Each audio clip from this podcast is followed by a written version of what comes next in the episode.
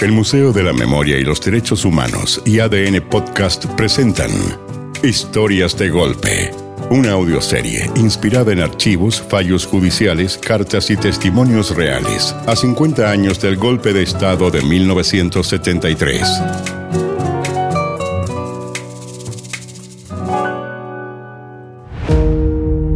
El capítulo de hoy.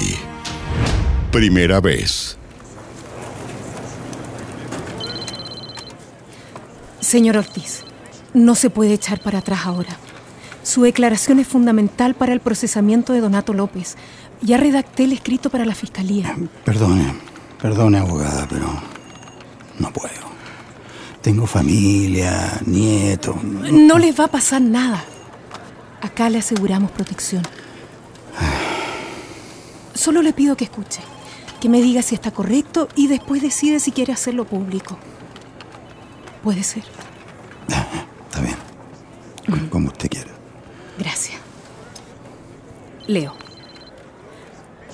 La imputación que proviene del atestado Eduardo Mario Ortiz Casanova, en cuanto refiere que el año 1973, Sí. cuando tenía 17 años, le correspondió cumplir con el servicio militar en el regimiento de San Felipe a cargo del capitán Donato López Almarza. Sí. Señala que para los acontecimientos del 11 de septiembre, durante la madrugada, se le ordenó trasladarse a Santiago de un momento a otro. Sí, sí. ¿Está correcto? Sí. Está correcto. Bien, sigo. ¡Arriba, carajo! ¡Despertar! La compañía entera se va a Santiago. Hey, Tapia, dime, ¿sabéis por qué nos trasladan? Por la parada militar, por ti, weón. Tenemos que practicar los pasos. ¡Rápido, los hueones! ¡El bus está esperando! ¡Vamos, vamos! Puta que va a estar orgullosa mi mamá cuando me vea. Es su sueño verme desfilar. Buena. Según declara el atestado, la compañía se apostó en instalaciones provisorias al interior de Quinta Normal. Solo en Santiago, cuando vio a detenidos amarrados y golpeados, en el recinto de su acuartelamiento, se enteró del real motivo del traslado. Ahí yo mm, hablé con uno de ellos. E- Era un, un cabro, un par de años menor que yo, de haber tenido unos 16. Me dijo que era de La Pincoya. Le pregunté por el motivo de su detención y me dijo que se debía a que había infringido el, el toque de queda. Yo pensé que era normal y que los iban a dejar en libertad al día siguiente. ¿Algo más? No, no, no, no, señorita, nada más. Sigo leyendo. El atestado agrega que días después de haber visto a los detenidos, casi a la medianoche, no puede precisar la fecha exacta, se levanta a tomar agua y mojarse la cara, Sí, ya que su sistema nervioso en ese momento estaba muy deteriorado. sí, sí, así era. Sí, ¿Sí? sí. Ya. Bien. ¿Qué estás diciendo hasta ahora en el pasillo, Ortiz, weón? Voy al baño, mi teniente. ¡Apúrate! Necesito que elijas 15 conscriptos de tu confianza. En 10 minutos en el patio. A la orden, mi teniente. No voy a olvidar a los 15 valientes conscriptos que obedecieron irrestrictamente las órdenes de su teniente. Así me entero desde un principio quiénes son los verdaderos servidores de la patria. Nos espera una larga noche, muchachos.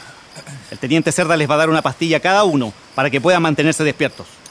¡A la orden, mi teniente! La misión que vamos a ejecutar es de absoluta reserva. Por orden del Ministerio de Defensa, vamos a fusilar a los detenidos que están amarrados sobre los troncos. ¿No era que los iban a liberar, mi teniente? No soy copuchento, Ortiz, weón. El weón que pregunte y desobedezca también va a ser ejecutado. ¿Entendido? ¡Entendido, mi teniente!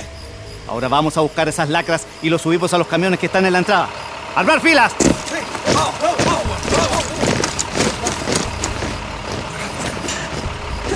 ¿Dónde nos llevan? ¡Cállate, comunista culiá! Por favor, dime dónde nos llevan. Yo te prometo que no he hecho nada. ¡Cállate, conche tu madre! ¡Avance, mierda! No debería estar acá. ¡Cerda! Hay un ¿No me error. gustó la voz de este weón? ¿Algún otro culeado que quiera hablar? Tapia, ¿no te sentís como raro? Son las pastillas, Ortiz, weón. Esas weas que nos dieron son pepas, weón. Ortiz y Tapia, esto no es centro de madre, pues, weón. Ustedes se van en la turba con esos comunistas de mierda. ¡A la orden, mi teniente!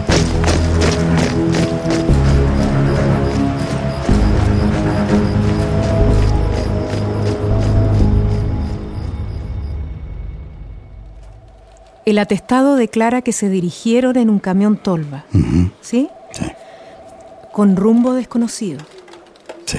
Encabezaba la columna una camioneta Chevrolet de color negro, sí, sí, así. en la cual iban los oficiales Aldana, Cerda, Araneda y el sargento Medel. Correcto. Salieron por calle San Pablo hasta el fondo, Sí, tomando el camino al aeropuerto de Pudahuel. Luego se internaron en un camino de tierra y se detuvieron todos los vehículos en un descampado. sí. A ver, a ver, a ver, a ver. Bajen a los comunistas y colóquenlos en fila al frente del camión con las luces altas. Que les lleguen los focos directo al cuerpo. Y ustedes, con sus armas en la mano, se paran al frente de cada uno. ¡Vamos, weón! ¡A la orden, mi teniente!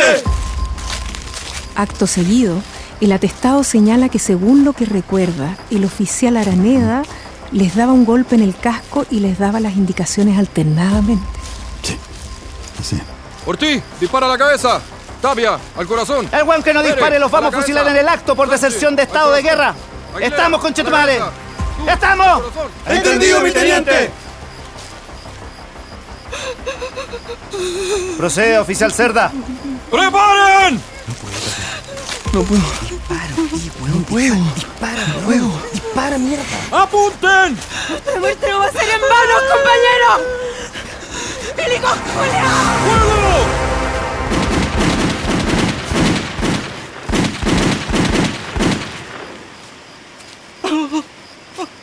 El atestado señala que no pudo disparar al cuerpo y disparó al aire. El detenido quedó en el suelo con una bala en el pecho, agonizando. Añade que al prisionero se le cayeron sus pantalones luego de recibir los disparos, quedando desnudo en su parte inferior. ¡Teniente Aldana! ¡Una de las mierdas está viva! ¿Qué chucha hiciste, Ortiz? ¡Remátalo! ¡Remátalo, mierda! ¡Deje de llorar y tápate el poto, maraco! Cuidado que se va a cagar. ¡Dispárale en el culo, Ortiz! ¡Dispárale, concha tu madre! ¡Al poto, pendejo! ¡Hazlo, mierda! ¡Hazlo de una vez!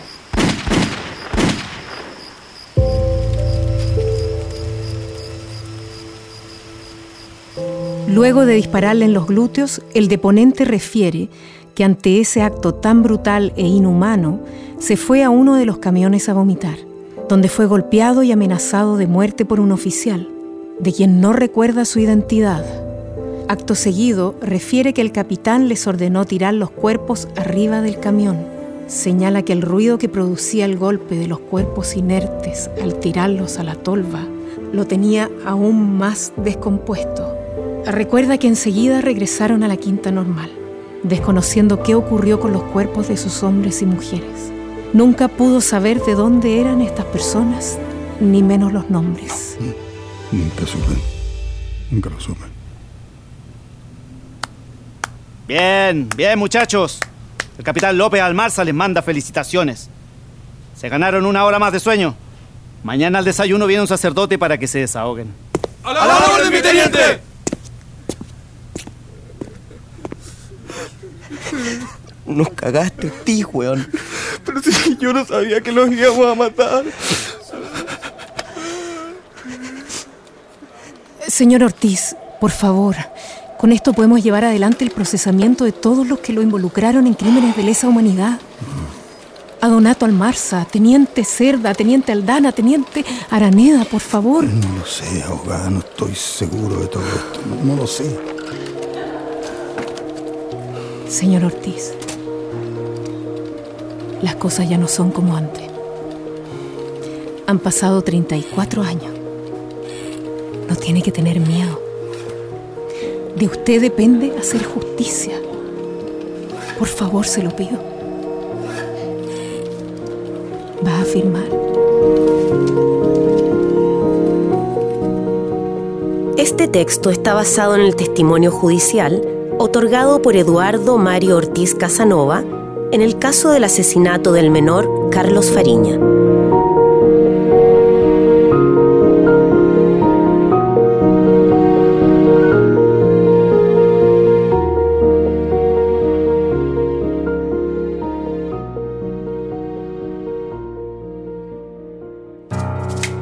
Este capítulo fue escrito por Francisca Bernardi dirigido por Francisca Bernardi y Braulio Martínez, con las actuaciones de Alejandro Trejo, Amaya Forge, Lucas Landerer, Felipe Valenzuela y José Luis Aguilera.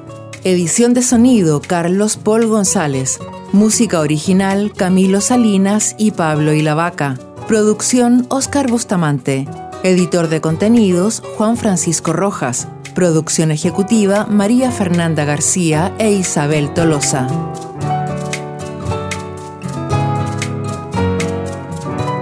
Historias de Golpe es un podcast producido por el Museo de la Memoria y los Derechos Humanos y ADN Podcast.